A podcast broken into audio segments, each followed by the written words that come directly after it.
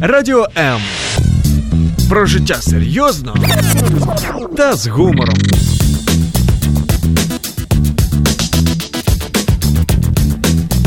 Радіо М. Мозок також хоче їсти. Нагодуй його гарними книгами. Про все, що пов'язано з читанням, програма щоб мозги не засохлі.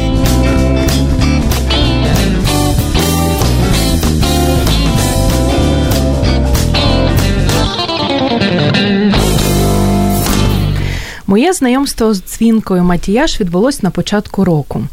А колись один мій добрий товариш подарував мені збірку її, яка називалася Історії про троянди, сіль та дощ.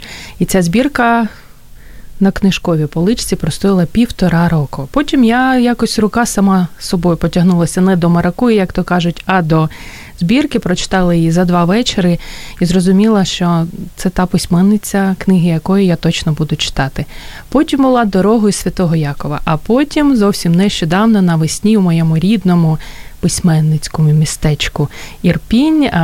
Завдяки зустрічі Букаля книгомана дзвінка відвідала наше місто і там змогла з нею познайомитися. І тому сьогодні неймовірно рада, що в програмі Щоб мозги не засохли. Дзвінка Матіяш. Вітаю вас. Дякую дуже, Зоя, за такий вступ. Теж вас вітаю. Ой, Дуже приємно вас бачити ще й в Києві, а не тільки в Ірпінському нашому дорогенькому Це вже містечку. майже Ірпінь, цей район. Майже. Друзі, мене звати Зоя Нікітюк, це програма Щоб мозги не засохли. І сьогодні, як завжди, у нас є добра традиція. Ми маємо комусь наприкінці ефіру з наших слухачів подарувати книгу. Книга у нас називається Роман про батьківщину. Але я спочатку, коли побачила цю назву, не читала ще, подумала, мабуть, щось неймовірно патріотичне. Насправді все не так. Про що книга? Всі Цінка, насправді розкажіть. так думають. Це так спеціально Назва ви ця, якщо чесно, мені от не те, що вона приснилася, але буває такий як інсайт. Незалежно від того, що там хочеш, не хочеш, в мене був якийсь інший задум щодо назви, але раптом з'являється ця назва Роман про батьківщину от в голові, перед очима потім І вона все. як висвічується, інших варіантів немає. І вона, мабуть, така і була для того, щоб от трошки збивати людей з пантелику. Ну, нам часом це всім корисно, щоб нас збили з Не пантелику. трошки, а добряче. Та, та, тому що деколи наші уявлення, стереотипи і шаблони сильно нам заважають. І тому справді перше враження це дійсно, що от книга має бути якась така суперпатріотична, сміються, плачуть солов'ї. Там цього немає. Там є Історії е, жінок. різні. Різні історії, вони справді переважно жіночі, ну тому що дівчатам простіше про дівчат писати. І вони в дуже різний спосіб між собою переплітаються, і там є про різне.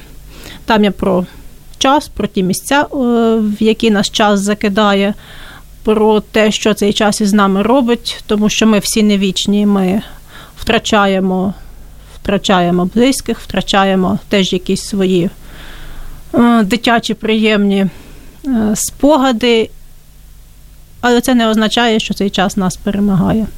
Тобто книга про ось це. От. І в моєї мами, от вона завжди казала, що слово батьківщина означає батьківський дім. Тобто, що батьківщина це ширше, це наша країна, а батьківщина це те місце, де народився. Тобто, насправді можна цю назву і так прочитати. І там є про це: про батьківський дім, про зв'язок із батьківським домом, про те, що часом треба дуже далеко від нього відійти, щоб почати його дуже сильно цінувати. Але ж ми мусимо відходити, щоб ставати Вже насолоджуюся цією поетичною мовою. І друзі, у вас Я є стараюся. у вас є сьогодні Спеціально для вас. правильно отримати цю книгу з автографом. Не просто так. Для цього ви можете зателефонувати за безкоштовним номером 0800 30 14 13. Якщо маєте мобільний додаток Радіо М, можете телефонувати одразу з нього. Навіть писати смс, якщо соромитесь, або, як я кажу завжди в ефірі, не вимовляєте половину алфавіту, тоді пишіть нам стрім на сторінці Радіо М у Фейсбук або стрім на сторінці Зої Нікітюк. Дзвінко, якщо а, вам би задали запитання з приводу того, які чотири слова дуже про вас, як би ці чотири слова виглядали? Чудо, свято, настрій і хліб. А чому хліб? А тому, що я доволі довгий час пекла хліб. І от зараз якраз цей рік чомусь зробила паузу. Ну, мабуть, чомусь, тому що пекли, але не їли, наскільки я бачу. Ну, як це? Їли. Я просто належу до тих людей, яким можна їсти багато, і на фігурі це не дуже якось видно. Але може мене іще років 10 і.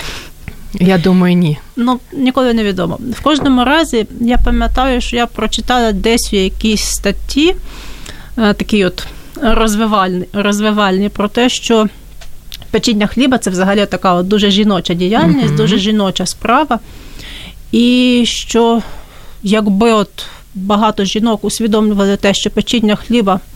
Це зв'язок із родом, причому дуже сильний зв'язок, тому що тисячі років тому от, наші Жінки там якісь так пекли пра, пра, пра, так це робили. Тобто це зв'язок із родом, зв'язок із традицією, яка набагато більше за нас, і ми насправді не сильно розуміємо, що таке традиція, тому що це не розуму стосується, це стосується дуже часто того, що взагалі назвати не можна, ми цих слів не знаємо. І що якби е, жінки у всьому світі частіше пекли круглий хліб, то у світі не було би воїн, тому що так би оця от енергія, круга вічності, вона би давала і тим, хто навколо них якусь особливу теж налаштованість внутрішню. Мене це якось так дуже зачепило, і я почала пекти хліб. Тобто я перепробувала там які завгодно рецепти і всі види борошна, які можна там знайти в наших супермаркетах. І наступного разу на радіо М тільки зі скипкою такої добрячої хліба маєте прийти ну, звичайно, власноруч це вже спечене. Я запорука нашого успіху так. на майбутньому ефірі. Я Тільки думаю, ніхто не зможе скуштувати зі слухачів. Оце Нічого, мінус. ми скуштуємо їм розкажемо. Добре. Я думаю, вони Підходить. нас простять за це. А мені здається, що є запитання, яким вас всі задовбали, тому що е, я, наприклад, коли читала вашу першу книжку Дзвінка. Точно не її ім'я, а потім зрозуміла, що Дзвенислава таки. Це повне ім'я, так, це те, як, як в паспорті. Як батьки вас умудрилися назвати таким цікавим, але трохи дивним. ім'ям. Ну, це взагалі питання, звісно ж, до батьків, яких, ну, на жаль, звісно, в студії немає. Звісно. Але ж ви Батьки запитували. у мене люди дуже оригінальні, дуже. Дуже насправді обдаровані. В тата чудові здібності до математики. Він і тато священник. Так, тато в силу там різних обставин і його духовних пошуків вже в зрілому віці став священником. Але от я пам'ятаю цей такий от дух всяких задачок, головоломок. От це uh-huh. от моє дитинство було цим наповненим. А мама словесник, вона викладала все життя українську мову літературу в школі, і тому підбирання імені дітям у нас в сім'ї троє дочок, тобто в мене ще є дві сестри, відбувалися із словником власних імен людей.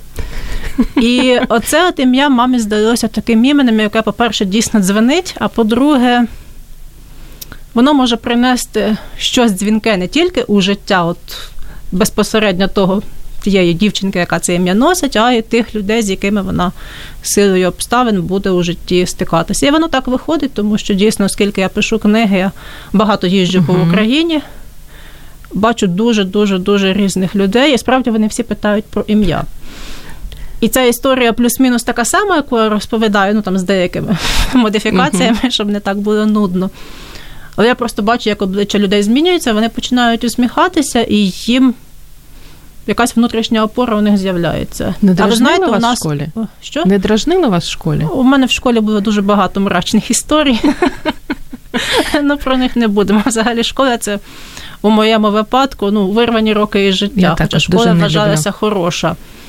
Але так як я зараз думаю, все, що там відбувалось, було антипедагогічно на всіх рівнях, і тобто справді дивно, як звідти от можна було вижити, як можна було вижити. От зберегти свою цілісність. Тобто там все робилось для того, щоб цю вашу цілісність ум'яти кудись поглибше. Але не будемо ображати педагогів Ні, не будемо. Це ж насправді все дуже несвідомо. Тобто, вже от зараз із висоти літ просто розумієш, наскільки це насправді була інша епоха, інша реальність. Хоча зараз я коли спілкуюся із знайомими із різних частин України, то і з сумом чую, що от в провінції подекуди точно те саме залишаються. Тобто, коли вчитель каже підліткові, що задавати питання і мати власну думку у 16 років це ще ранувато, то ти розумієш, що цей підліток добре збунтується, бо в нього інакше нема ну ніяких шансів стати собою, а він має стати собою. Тінко, вам тут уже є у нас перші коментарі, пишуть про те, що очень красиве ім'я, необикновенне. Очень, я повністю з цим згодна. Дякую. Добре, що любите своє ім'я. В одній із книг ви писали про те, що. В дитинстві ви казали собі, коли забагатію, то відразу куплю ящик консерви. Щодня купуватиму сардини в олії. Чому саме ящик консерви? Чомусь у мене була слабість до цієї їжі, скажу вам чесно. Хоча і ще раніше, перш ніж з'явилася ця думка, що от має бути в домі ящик консерв. Взагалі риба це фосфор. Вона добре діє на розумову діяльність, на ендокринну систему. Так що думка була правильна. Просто дитина ще не знала цих всіх розумних слів. Мрія здійснилась? Не потрібен уже мені ящик консерви, так само, як у мене немає бажання того, яке в сім років працювати в магазині у відділі цукерок. Тому що я хотіла м'ясом торгувати, тому бачите, у вас більш романтична робота. Я хотіла саме м'ясо людям продавати, а ви цукерки. Ну просто цукерки можна відразу їсти, а м'ясо, м'ясо це ж ніяк. А найбільш таке найнеприємніші спогади дитинства. Ну, вони, мабуть, таки, на жаль, справді пов'язані зі школою і з тим, що. Просто в моїх батьків був вибір. Або возити мене далеко в центр, ну це ж якось е, там поєднувати зі своєю роботою. З якого міста? З Києва. Угу. Або віддати мене е, у школу, яка відносно далеко від дому, тому що вона була з англійською мовою з першого класу, ну ніби якась найкраща з того, що можливо. Ну, дитина, тобто я вже там в цей час років сі, е, там майже сім, прочитала дуже багато книг, тому що я вже вміла читати. О, тобто я там якісь виломки дивилася. От. І всі мої однокласники це дуже сильно не сприйняли. Я була надто вже біла ворона. Ну а коли більшість проти одного, це відомо як угу. відбувається, і це насправді ну якби найнеприємніші спогади, те, що тебе усілякими там способами простими от намагаються опустити нижче плінтуса. Не били ви однокласників своїх? Я? Мені здається, що ви могли б. От я тепер думаю, що, мабуть, треба було це робити. Ну чомусь я тоді дуже сильно тушувалася і е, ну, не вміла себе захищати, намагалася там якось кудись зникнути із е, зони небезпеки. Так що, мабуть, якби сьогодні можна було це повторити, я би вибирала інші стратегії захисту і оборони. А тоді це був ну, от якийсь інший досвід, такий доволі насправді болісний, коли тебе ну, там, не сприймають, не розуміють. Раптом оці от всі мої скарби, які там у мене були із собою, вони виявилися у цьому середовищі. Не те, що не потрібні, вони виявилися ну, ніби абсолютно тупими. А а з часом простили ви своїх е, одноліток? Ну, ви знаєте, е, насправді я доволі пізно прийшла до усвідомлення того, що це потрібно простити. Тобто, коли я закінчила школу, я просто з радістю за собою зачинила двері. Ну, знаєте, там в 16-17 років все от до побачення. Я там декому з учителів сказала, що я хотіла сказати і не могла. Тобто я повелася ну, от справді як підліток, який нарешті. На зустрічі випускників не ходите, я так розумію. Ви знаєте, в нас їх навіть і немає. Mm. Тобто наш клас виявився наскільки от не Недружнім. Навіть не знаю, ну просто коли люди дуже різні, їх нічого не об'єднує, ну сенс у цих зустрічах. Тобто вона в нас була всього тільки одна за той час, як ні, дві. дві. Перша там десь, допустимо, минув рік, а от потім друга вже минуло значно більше років, більше десяти. Зустрілися дуже мала частина людей, їм не було про що говорити. І... Є таке. Реквієм до листопаду ви присвятили своїй мамі. А тим людям, які ще мають маму, але не дуже цінують. Що б ви сказали, ваша порада? Ну, взагалі, вже зараз мені навіть не ясно, як можна маму не цінувати, тому що. У вас мама не так давно померла, наскільки? Насправді давно, 2002 рік. Ага, тобто це вже, вже доволі багато. Тобто я тоді якраз щойно закінчила навчання в Києво-Могилянській академії, вступила в аспірантуру в Польщі. Ну і це був теж якийсь такий період, що от це було легше пережити на відстані. Хоча ну, всі ж це мають переходити, але, мабуть, коли тобі 20 років, це все-таки набагато важче, ніж коли тобі 50. Угу. Хоча, знову ж таки, є ну, дуже різні ситуації, дехто у дитбудинку виростає, так? Тобто тут взагалі дуже важко щось от порівнювати, казати, як має бути, як не має, але дійсно ну, Чому от, мама найбільше? це любов, так? так? Мама це любов, угу. і це можливість передати дитині оцю любов, яка її триматиме у світі, і от відчуття того, що от в тебе місце у світі завжди є, воно тепле. І вам цього ви... найбільше не вистачає. За чим ви найбільше сумуєте? Зараз я найбільше сумую не за цим, а за тим, що коли мама е, ну, вже після хвороби відійшла, то я була ще зовсім не сформована людина. Тобто мені просто цікаво, як би ми зараз із мамою могли спілкуватися, скільки б усього можна було б розповісти. І крім того, я б їй хотіла показати цю реальність. Знаєте, смартфони, інтернет, тобто ти вмикаєш свій телефон чи комп'ютер, в тебе є доступ до неймовірної кількості тут всяких багатств. Фільми, музика. Тобто, коли І моя не мама тільки померла, багатств, на жаль. Ну, ви знаєте, хто що вибирає. Угу. Тобто, мені здається, що ми всі люди дорослі і більш-менш свідомі, і чітко знаємо, чого ми хочемо. Так, хтось хоче порносайти, будь ласка, ну допустимо. Та не ну, дай Боже. Так, а мене цікавить щось інше. Тобто тут знову ж таки кожен робить свій вибір, і не треба казати, що от там він чи вона не знали, що є там іще от інші кнопки, інші слова. Тобто мені б хотілося мамі оце все показати. Мені б хотілося там з нею поподорожувати, тому що дійсно зараз є такі можливості, яких на початку 2000-х ну, не було в нашому суспільстві. Тобто, оця от у мене от є така от, ну не знаю, печаль, мабуть, але доводиться її вже реалізовувати у таких зовсім інших способах, більш таких уявних. І в мене часто справді є відчуття, що коли я пишу книги, мама, якщо не підглядає за плеча, то вона принаймні дуже поруч і їй це важливо. Вона, звичайно, не може допомогти мені уникнути помилок, і це насправді нормально, тому що помилки це те, що нас теж якось укріплює, але вона в курсі того, що відбувається, включно з нашим ефіром. Їй приємно. Маємо два запитання вже від Оксани Ящук, нашої постійної слухачки, яка постійно виграє у нас книги. Ясно. Вітання зі Львова. О, Ось таке питаннячко. Чи є у вас чарівний блокнот, куди ви записуєте ідеї написання наступних книжок? Якщо є, то скільки вже зібралось їх? І чи любите ви малювати, коли робите записи? Такого блокнота, де я записую ідеї щодо книг, нема взагалі. Тобто я веду такий щоденник, де я записую записи, які стосуються дня, і там я дійсно малюю. Е, часом це ну, якісь, скажімо, орнаменти. Тобто я не вмію малювати, ну, от як малюють справжні художники, але от свої от якісь от такі потреби я в цьому блокнотику реалізовую. Ну, але це не книг стосується, те, що стосується книг, тільки в голові я тримаю. Тобто ага. це дуже чітко чомусь розподілено, і навіть коли я пробувала записувати щось щодо книг, я не повертаюсь до цих записів. Тобто я їх, тобто, скажімо, в цьому блокноті десь запишу, вже просто не пам'ятаю тої дати. Тобто це дуже по-іншому. А щодо малювання, мені дуже подобаються книги розмальовки. Є така О. серія в видавництві Старого Лева yeah. антистрес. Їх вже є дуже багато, але я ще досі першу не розмалювала. Так що в мене ще є роботи на, мабуть, декілька років. Але коли завершу, обов'язково собі наступну придбаю. Ольга Бідненко запитує, де брати натхнення для написання книжок. А Ольга вже пише книжки, чи вона нічого Ольга, про це ви вже не каже? пишете книжки? Поки що нічого не каже, але можливо нині напише. Де ви берете натхнення? Ну, ви знаєте, бувають моменти натхнення, а бувають моменти ненатхнення. Тобто, коли його дійсно немає, і ти ну, ніяким чином не можеш щось із собою зробити, щоб щось написалося. Тобто, в цей період треба займатися чимось іншим, а занять завжди є багато і. Пекти хліб. Так, і пекти хліб або щось інше. І знати, що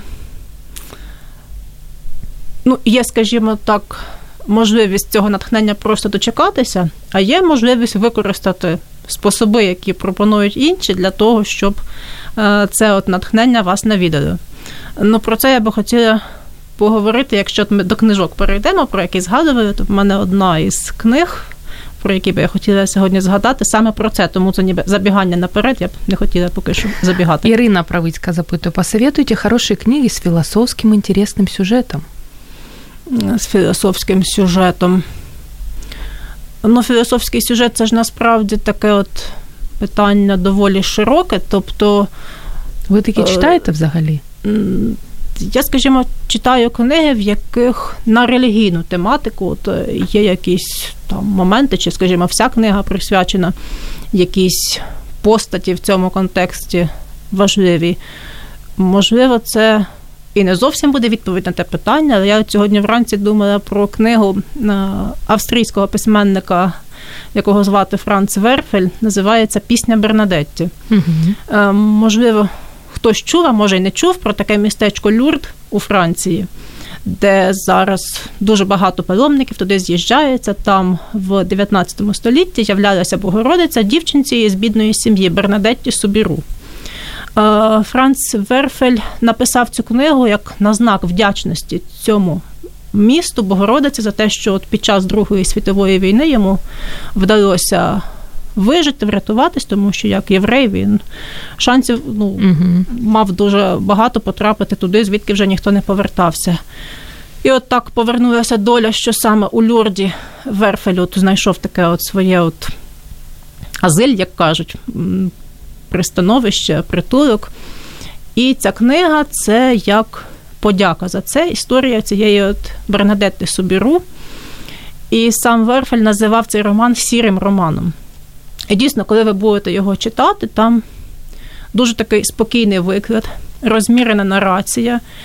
І дівчинка ця Бернадетта нічим надзвичайним не вирізняється з поміж усіх. Навіть навпаки, вона інтелектуально не дуже просунута. Вона ходить у таку звичайну сільську школу, куди там всі ходять якийсь там необхідний мінімум. І там є заняття із релігії, вона нічого не може відповісти. Ні, там що таке трійця, ні якісь там то, елементарні речі, які всі здатні назвати з її вона не може. І от саме цю дівчинку чомусь обирає Богородиця для того, щоб вона стала посередницею от між нею і іншими. Але все не розповідайте. Це так ми Ірині Правицькій Там книжка підказуємо. наскільки довга, що насправді все не можна розповісти. Е, там багато є, звичайно, філософських моментів і є над чим задуматися. І дуже цікаво, там, от як на мене, тема заздрості тому що Бернадетті дуже сильно заздрить, і у дуже багато в кого виникає питання, чому вона, чому не я? Я ж набагато краще. Ну, Дзвінко, ми за декілька секунд будемо говорити про дуже філософську книгу Дорога Святого Якова. Дуже вже маємо декілька запитань цього приводу. Тож, друзі, залишайтесь з нами, бо у нас цікаво. Мозок також хоче їсти. Нагодуй його гарними книгами. Про все, що пов'язано з читанням, програма, щоб мозги не засохлі.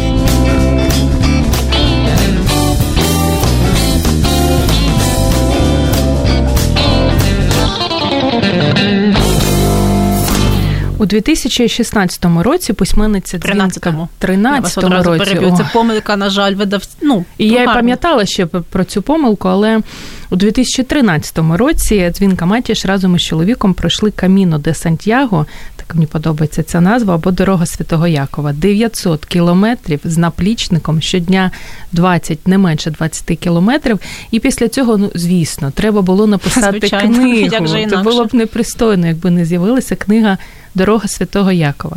І саме про цю філософську працю. Ми будемо говорити в наступній частині програмі, щоб мозги не засохли, тому що дзвінка Матіяш у нас сьогодні Матіяш, Матіяш. Я думаю, що ви вже звикли до того, як знущаються над Навіть вашим макіяж. Друзі, 0800 30 14 13 або стрім на сторінці Радіо М чи на сторінці Зої Нікітюк. Зоя Велика і Альона Галицька нам вже пишуть з приводу цієї книги. Зоя Велика пише, що с огромным удовольствием читаю вашу книгу «Ощущения до мурашек. Благодарю за то, что вы поделились вашими мыслями и чувствами. Меня очень интересует вся информация, связанная с путем Святого Якова. Собираюсь пройти путь осенью следующего года». Це є ще дуже багато часу на підготовку, тобто більше року. Як Хочу сказати, що є групи на Фейсбуку. Ага Одна, ну вони обидві, в принципі, нібито російськомовні, навіть наша українська, вона теж більше російськомовна. Е, як же вони називаються? Путь Сантьяго. Одна точно, а далі там можна просто знайти теж ну, от, е, методом уже е, пошуку. Я точно не пам'ятаю цю назву, але якщо комусь треба, ну от можу теж уже там, якщо мені в приват написати, написати точну назву. Тобто на цій групі дуже багато хто справді ідучи безпосередньо, викладає якусь там інформацію з кожного дня. Як ви ноги тренували? Мені це було цікаво. Дізнатися. Я хочу сказати, що е, пішки взагалі ходжу доволі багато, тобто я це люблю. Тобто це такий от. Один з основних видів спорту, і, по суті, із самого дитинства ця справа uh-huh. мені подобається. Тобто, в цьому сенсі це не було проблем. Е, значно більше було проблем із спиною. Тобто, наплічник це там які б лямки не були, і от якщо є якісь проблеми із спиною, це обов'язкове питання потрібно вирішити. Тобто, ну, якщо вони серйозні, тобто, може є сенс подбати про послугу перевезення багажу, є така там послуга, це, звісно, буде ну, коштувати певну суму, але то спина ж дорожче. Наплічник, ви, до речі, в книзі досить часто згадуєте, що у ньому було, чому він був важкий. Е, Я знаю відповідь на це запитання, але важкий, тому що знають.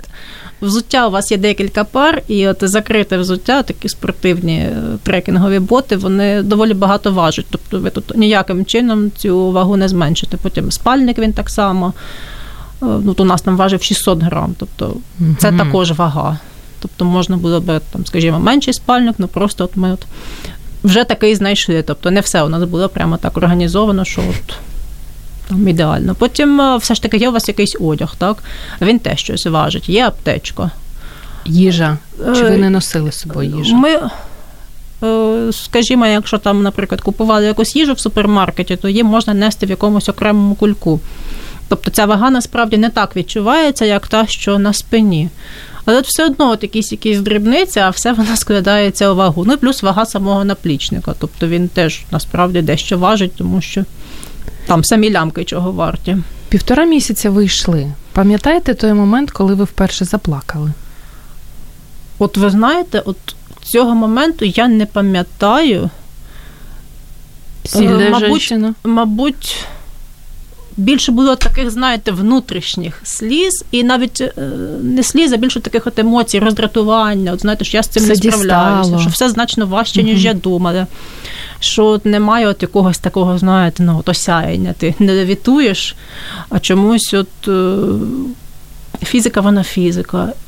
І іти важко і ноги болять, і лямки врізаються в плечі. І ти себе дійсно відчуваєш ну, такою, знаєте, тендітною тендітною дівчиною, якій ну, складно це все. 20 кілометрів, не менше 20 кілометрів щодня. Про що ви з чоловіком своїм щодня розмовляли? І чи посварились хоча б раз? Не раз, на жаль, мушу вам сказати. О! Хоча, звичайно, зараз я думаю, що От, враховуючи попередній досвід, вже було б ну, зовсім по-іншому. Але ж зовсім по-іншому бути не може, тому ну, що так. книга написана, та дорога пройдена. і Я дуже сумніваюся, що ми на неї повернемось, тому що ну, ніби дуже хочеться. Є деякі речі, які раз у житті даються, тому що. Ну, тому що. Про що говорили? А ви знаєте, в якісь моменти там ти розумієш, що насправді чим більше говориш, тим більше йде сил. Тому ми з кожним днем говорили менше, слухали музику. Тобто, коли слухаєш музику, насправді з'являються сили. Часом розмовляли із тими, кого зустрічали Яку по дорозі. музику слухали? Здивуйте Ми слухали нас. Можливо, у вас була металіка. ансамбль Органум. Угу. Це ансамбль, який займається середньовічною музикою, і там є у нього е, в цього ансамблю гімни до Святого Якова записані безпосередньо на одному із проміжків цієї дороги, в якомусь Флейту не слухали? У вас же чоловік, наскільки я пам'ятаю, флейт. Так, мій чоловік виготовляє флейти, якраз от теж от цієї доби, от плюс-мінус тоді, коли дорога Святого Якова була ну, неймовірно поширена. Але от. Одним словом, треба мовчати, берегти сили свої, коли проходиш паломницький шлях. Ну тут насправді мені важко дати якийсь рецепт. Тобто кожен же йде цю дорогу з різною метою. Дехто йде справді з такою спортивно-розважальною.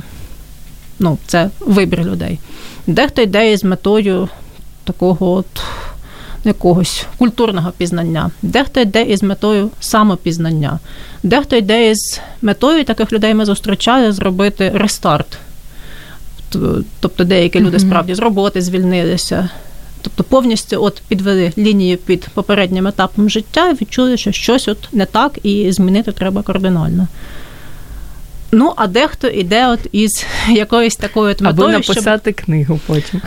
Із цією метою також, а дехто йде із щось такою метою, щоб дійсно отримати якесь откровення відчути цей от зв'язок, вертикаль між землею і небом. Але Знову ж таки, це можна і не отримати, хоча дуже хочеш. Тобто є дуже-дуже багато варіантів, але вже якщо ви вирішили туди йти і все станеться, складеться, ви купите квитки, то там уже безпосередньо можна дізнатися значно більше, ніж от були якісь наші плани чи задуми, тому що ми плануємо, от, а там нам так, вже коригують. Так. І це насправді дуже цікаво, тому що Всесвіт має значно більше для нас пропозицій, ніж от ми можемо собі уявити. І це чудово. З приводу книги, ось також вам дякую, Альона Галицька. Дякую. Хочу подякувати за чудову книгу Дорога Святого Якова. Надзвичайно надихаюча розповідь. І таке питання: говорячи, багато дорогу йдуть ті, хто потребує інсайтів, вирішення якихось внутрішніх питань. Чи вирішили ви своє? І яким чином це для вас відбулося? Всіх питань я не вирішила, одразу хочу сказати. Про деякі питання я навіть не підозрювала. Так. Вони ну, е, життя йде, час минає, з'являються різні питання. Але що, мабуть, е, буде таким от визначальним ніде не дінеться, це те, що коли бувають якісь скрутні моменти, ти можеш собі сказати: от був цей досвід у моєму житті, був цей шлях, от ми це пройшли. І це дійсно унікально. І навіть оцих от думок достатньо для того, щоб от абстрагуватись від якоїсь проблеми, переключитися і згадати про те, що цей от потік сили він ніде не дівся, він є. Якщо ти це не відчуваєш от в даний момент, це не означає, що це так назовсім. Тобто ми ж. Ну, може, не всі, але от є ж схильність до драматизації, от якогось такого іноді там ну, легкого панікування, може, не дуже легкого, а сильного, коли якісь проблеми на нас наступають, Угу. і нам здається, що от все, а воно зовсім не все.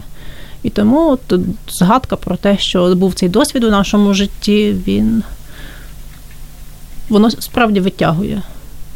Ну і завдяки вашому досвіду ми маємо гарну книгу.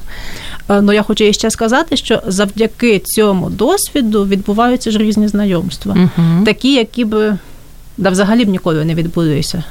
Це точно. Тобто деякі люди пишуть, деякі люди спеціально приїжджають, щоб запитати якісь запитання. І це не означає, що відповіді на них геніальні, але просто цей вже сам момент того, що от, ну, людина щось пройшла для того, щоб от, там до мене добратися із Шепетівки, здається, приїжджала дівчина. Ну, це ж не все не просто так. Клас. Тобто вона свої відповіді однозначно отримає, може в якісь інші способи. Але от ну, я б не могла уявити Угу. того, і зі скількома людьми я зустрінусь після цієї дороги. І те, що в нас є дуже багато цікавих людей в Україні, це ж теж надихає, точно. що вони між собою перезнайомлюються. Светлана такой прикольный комментарий вам написала. Мне вы похожи на сказочную фею. И кажется, что когда-нибудь напишете сказку. Никогда не думали об этом. Якщо я не помиляюся, У у мене вас вже є є казки. казки. Як Тобто в мене називаються? є казки м, такі трошечки е, медитативно-філософські, казки п'ятинки зветься ця Так. книга. Вона для дітей, ну, мабуть, 9 років це от уже верхня межа. Абетку можна вчити за допомогою Так, цієї так. книги. Там кожна казка починається на літеру абетки, тобто, справді, якщо діти ще дошкільного віку, то батьки можуть показувати Мгм. відповідну сторінку, показувати цю літерку, там красиві ілюстрації. Читати казку можна там фрагментами, ну батьки завжди адаптовують під дітей. Тобто це от така от книга. Ще є така в мене казка День сніговика Мгм. яка написана під час Майдану, там вона вже, е, ну, дехто каже, з елементами антиутопії. Може так, а може і ні. Ну, от в кожному разі там є певні випробування у героїв, є там злий диктатор доволі обмежений, і є так само хеппі-енд. І в студію ви принесли не свою книгу, про яку ми ризикуємо сьогодні Не не, встигнути, не так? встигнути, але маємо спробувати. Так. Як називається книга? Це та книга, на яку я, до речі, довгий час дивлюсь. Е, Це книга, Шлях е, митця. яка називається Шлях митця. Написала її Джулія Кемерон. Покажу нашим друзям, які дивляться трансляцію. Чим вона вас зачепила? Е, Чим вона мене зачепила? Тим, що ця книга це, умовно кажучи, 12 тижнів, які пропонує пройти авторка для того, щоб е, вийти із творчої кризи, якщо у вас Ага. така є, або якщо ви У вас вважаєте. такі бували? Е, Зараз секундочку. Творча криза це таке, що ти не знаєш насправді, коли вона тебе настигне. І так само авторка пропонує, навіть якщо ви вважаєте, що у вас її немає, все одно от пройти певні завдання, які вона пропонує, які дає на кожен тиждень, і знайти в собі якийсь інший ресурс, може про існування якого ви не підозрювали, а виявиться, що насправді там у вас іще всередині дуже-дуже багато чого, що тільки чекає, щоб ви взялися і з цим працювати. Е, завдань у неї багато, вони різні, цікаві. Вона а ви пропонує... робите завдання? Я ніколи щось не роблю. Я не можу, коли в книжці завдання мені такі ліньки, ну такі ліньки. Ну, ви знаєте, цей момент він насправді є завжди, що нібито лінька, а навіщо мені це робити? Mm-hmm. А може я ще почитаю далі, потім так. повернусь пізніше, ви до нього не повертаєтеся. Точно. Але якщо ви оце от пересидите, оцей момент, а мені ліньки, тому що він же абсолютно у всіх, або там, ну, може, я там пізніше mm-hmm. якось. От справді тоді є цей шанс дізнатися про себе інше.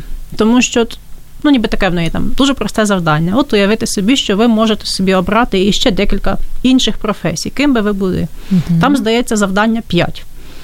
Ну, в мене значно більше в тому списку, який я почала писати, з'явилося, і це ж не означає, що це стане вашою професією, так що ви угу. почнете її міняти. Але що ви от можете на цю сферу життя е, звернути якось уявлення і. Більше цього додати. Тобто, якщо, скажімо, ви там пишете, що от хотіли би бути балериною, а вік уже не той, то можете зайнятися стретчингом, ну для прикладу. Тобто, щоб uh-huh. от, якщо у вас є цей імпульс, так щоб от хоч якимось чином його реалізувати. Бо якщо, скажімо, пишете, що хотіли бути фотографом, ну можете якісь фотовиставки відвідати. От. Можете справді там пофотографувати і помістити це на Фейсбук і от uh-huh. почекати коментарів. Е, тобто е, дуже така цікава е, теза у цій книзі, ну, одна з тез, бо там їх доволі багато, що пізно не буває. Що Супер. можна пробувати завжди. І що ось е, такий от перфекціонізм, а от ну як же це я почну танцювати uh-huh. сальсу, якщо мені вже 62. Uh-huh. Або там в мене ніколи не було відчуття ритму, і пластика в мене трошки не того. І тобто, що оці от завжди речі вони нас обрубують і сковують, і що є сотні всяких можливостей, які ми собі часом самі забороняємо спробувати саме через те, що скажуть люди. От, Або ні, ну треба ж там. От. Я боюсь. Так, так, так. Тобто, оця от книга вона пропонує подивитися на це все зовсім під іншим кутом і відкрити свої внутрішні резерви і повірити в себе, в оце от що я можу. І навіть якщо я там не буду виступати на якихось конкурсах станців, ну буду танцювати для себе. Так. Чому І ні? хочу ще сказати про таку річ.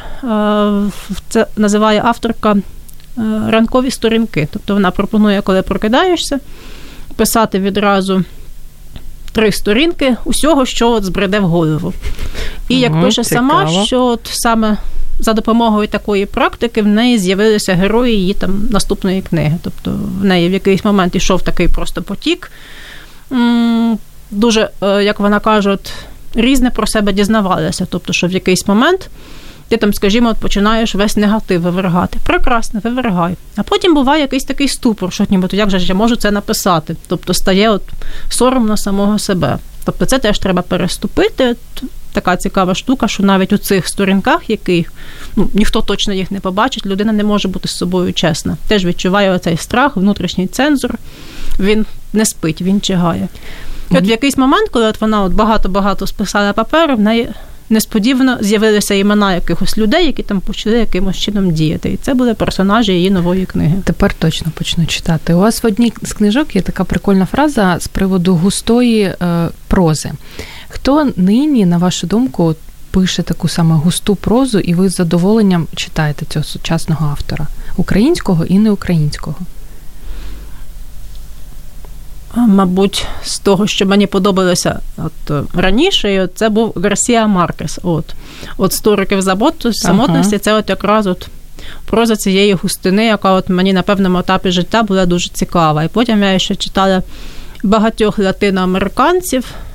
Їх звуть магічними реалістами. Так. В них там справді дуже дивно переплітається те, що реальне, і те, що здається ніяким чином ну, от, не може бути реальним, і воно раптом вривається в нашу дійсність. А українці?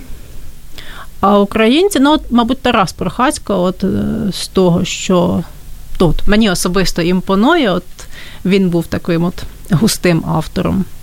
І, мабуть, це от непрості. Тобто, я коли читала цю книгу, ще здається, в студентські часи, то От я просто відчувала її колір і відчувала її як мед. фактуру. Ні, вона не була медом, вона була насправді от такою густиною, як кристаль, знаєте? Тобто от, ти його ріжеш, а воно все одно от, знову повертає собі свою форму цієї такої бездоганної решітки. Тобто це була густина інша, не текуча. Дуже-дуже насправді є багато авторів, і от якщо от хотіти про це говорити, це, мабуть, був би дуже довгий список і в сотні книг, і нам би з, нам, з вами тут до вечора довелось би Нам сидіти. і так неймовірно не вистачає нашого часу. Оксана вас запитує з приводу самоорганізованості. Як ви плануєте свою роботу? Ви маєте сказати, я прокидаюся о 5 ранку.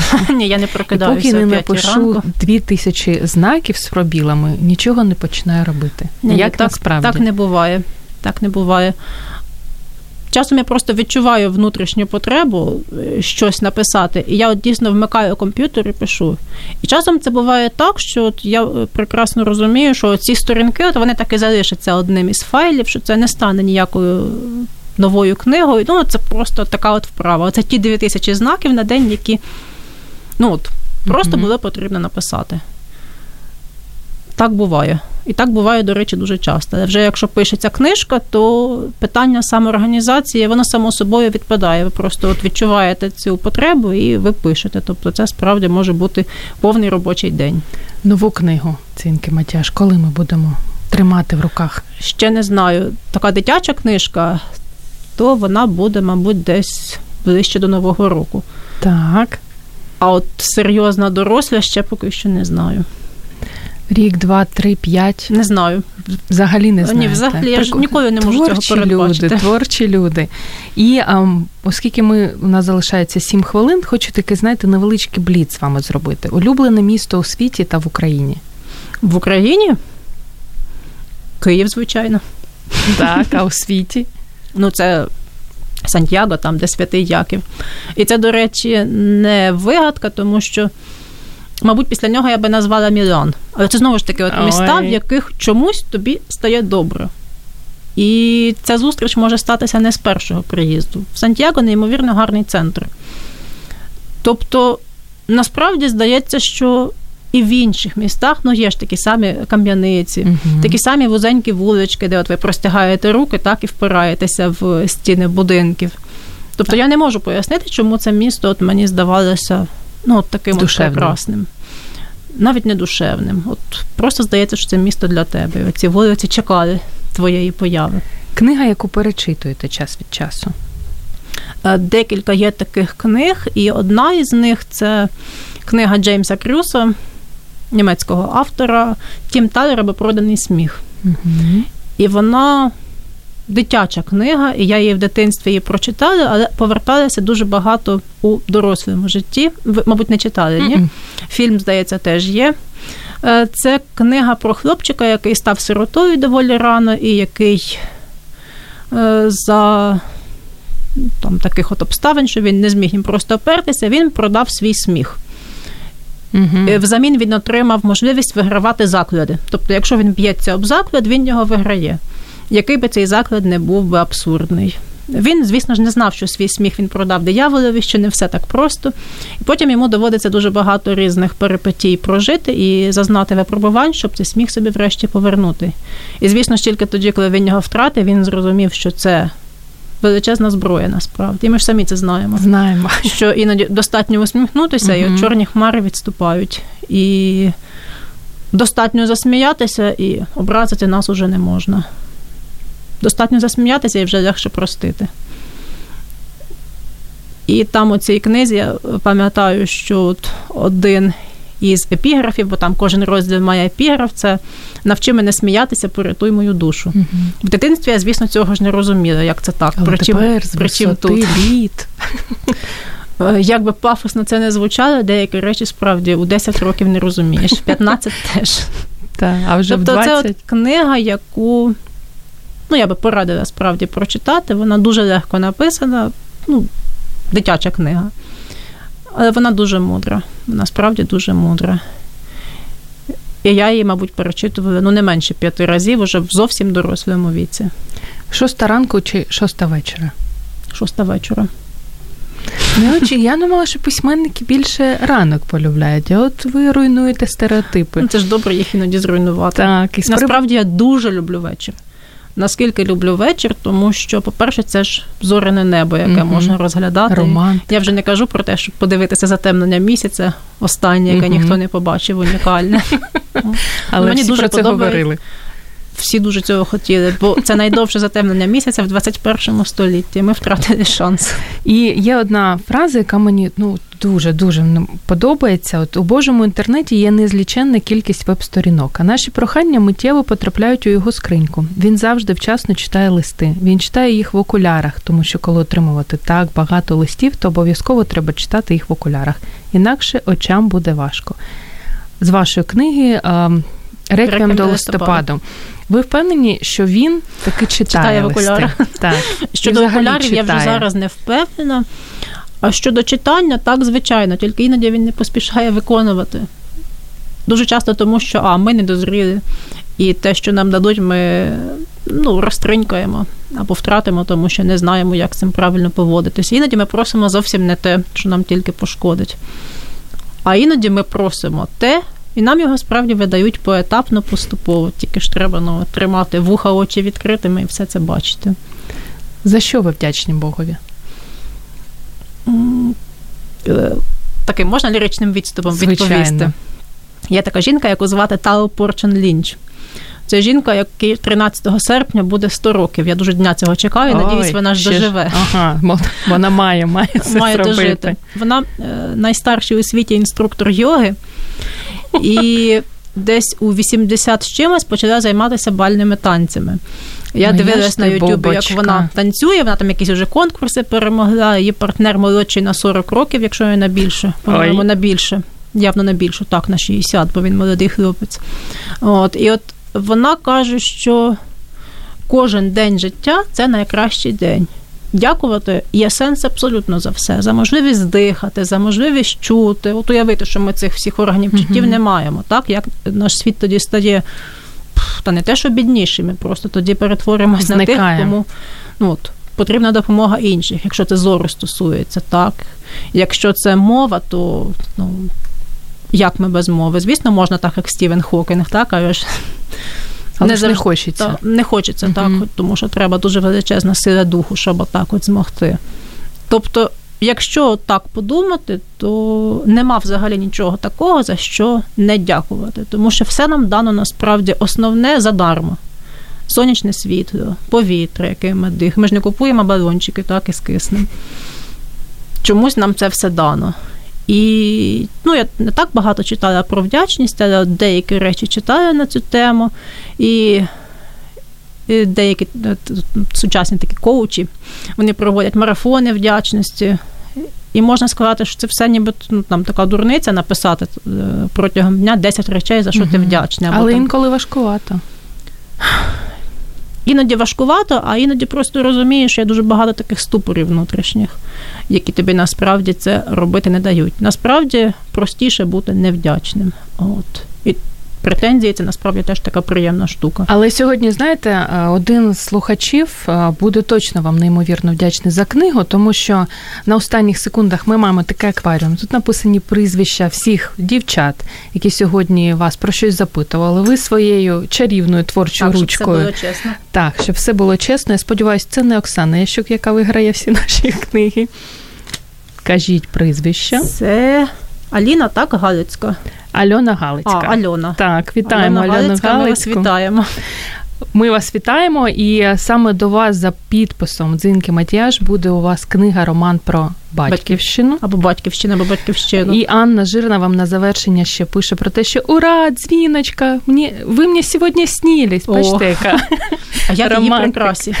От От вам, мабуть, не видно. саме, саме та дівчина, яка також була на зустрічі в Ірпіні, Пукаля книгомана, і мала нагоду познайомитися, як і ми сьогодні, дорогі слухачі, з нашою дорогою і дуже душевною феєю. феєю. Мені подобається цей імідж фея. Мені також подобається цей імідж. І ми, знаєте, також сьогодні в ролі такої феї, тому що у нас є гарна традиція завдяки нашим книжковим друзям. Сьогодні це видавництво Віват. Хочемо подарувати вам, не знаю, читали, не читали. Ні. Найвідоміша книжка про Холокост написана 13-річною дівчинкою Анна Франк. Сховища щоденник у листах. Дякую. Я бачила фільм. Я не бачила і не читала, Дякую. але це така для мене особлива тема, тому якщо можна сказати, насолоджуйтесь. Дякую. Тому що ну, там насправді все наскільки сумно. Що... Сумно, але книжки. Ми не можемо ними Дякую. не насолоджуватися. Дякую, мені дуже приємно. І, на жаль, ми не встигли половини того тих запитань, які у нас були, тому дзвінко. Будемо чекати вас ще Буде раз. Буде продовження. Буде продовження. З хлібом. Частина друга з хлібом. Друзі, нагадаю, що сьогодні у нас була в ефірі гостя Дзинка Матіяш, яку ми знаємо за такими найпопулярніші, я думаю, найпопулярніший не роман, а найпопулярніша книга української письменниці Дорога Святого Якова. Якщо не читали, дуже рекомендую, надихає. Навіть якщо ви далека від віри людина, вам все одно сподобається. І на завершення, е, знаєте, як це. Цитата класика, цитата дзвінки Матяш на завершення про те, що перестати бути посудиною для чужих думок, не наливати у себе всякої непотрібної всячини, бути глечиком, у якому тільки чиста джерельна вода. Це наше вам побажання на наступний тиждень. Будьте глечиком з чистою джерельною водою і читайте книги, тому що мозок любить гарну книги і він потребує їх, щоб не засохнути. Дякую вам, що були з нами. До зустрічі за тиждень. Мозок також хоче їсти. Нагодуй його гарними книгами. Про все, що пов'язано з читанням, програма щоб мозги не засохлі.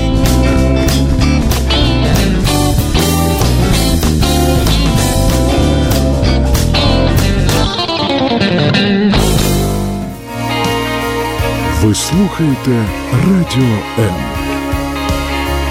Радіо М. Музична хвиля.